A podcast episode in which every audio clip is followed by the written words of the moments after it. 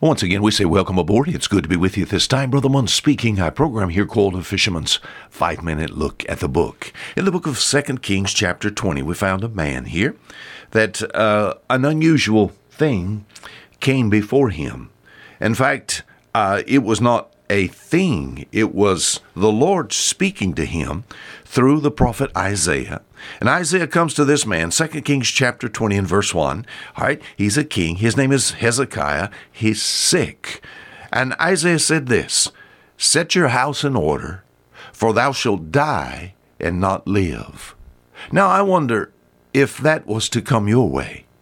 Uh, if you were given maybe an hour to live, I wonder what you would do. I've had this thought before, and I want to talk about it this week.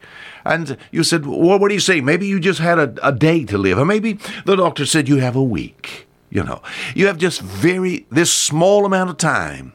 What would you do in this frame of time? What would you do if you found out that you were fixing to take an inner death's door? Now, I tell you what Hezekiah does.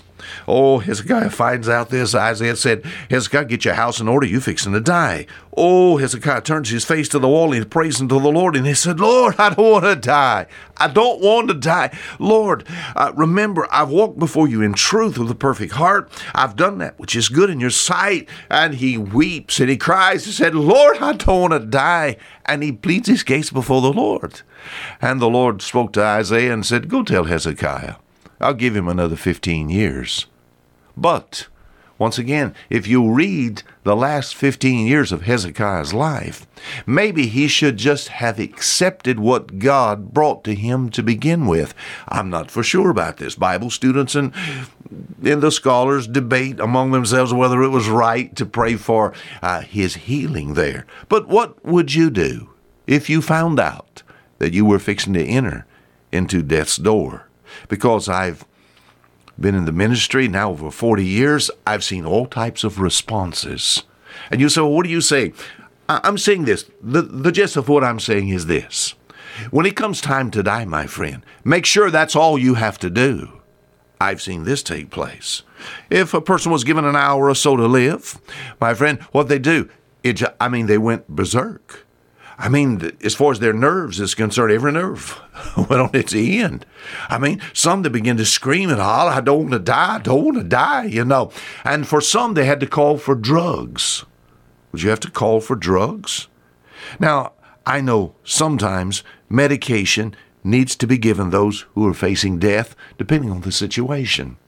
Maybe it's an accident, uh, an accident victim. And uh, this victim is about to enter the death's door. And my friend, they're in excruciating pain.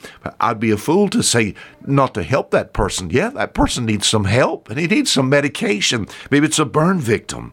Maybe they burned beyond help, you know. Uh, yes, that person needs medication. Maybe it's a, a, a military person. They've been in combat and and and they have only just a short time to live. I, I'm not a fool, my friend. Surely they would need some medication, but I'm not talking about those people. I'm talking about me and you. What if it was me and you? What if all of a sudden he came to you? Maybe you got a call, or there was a visit to a doctor, an appointment, and he said, "Hey, uh, I'm sorry to have to tell you, but you're going to die. What would be your response? For many, you know, a lot of folk, they need to be tranquilized. Uh, once again, as far as fear is concerned, fear would possess them. You know, I find in the Bible the Lord really haven't hasn't given us the spirit of fear as far as children of God are concerned. If you're God's child, God hasn't given you the spirit of fear, but of power and of love and of a sound mind. What is that? Like 2 Timothy uh, chapter 1. And it says uh, there in the book of Psalms, Psalm 23, Yea, I walk through the valley of the shadow of death, I will fear no evil. But what if you found out that you were going to die today, tonight? You know, you're going to die this morning. I mean, if you listen to our program at different times, I mean, death's door, you're going to enter into it very soon. What would you have to do, my friend? Oh, I guess the example for us set down in the Bible would be our Savior. When it came time to die, what happened to our Savior?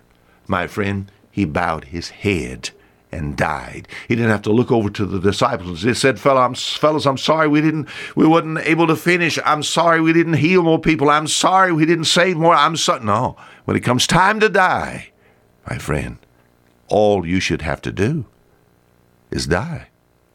Until tomorrow, Fisher Munn saying goodbye.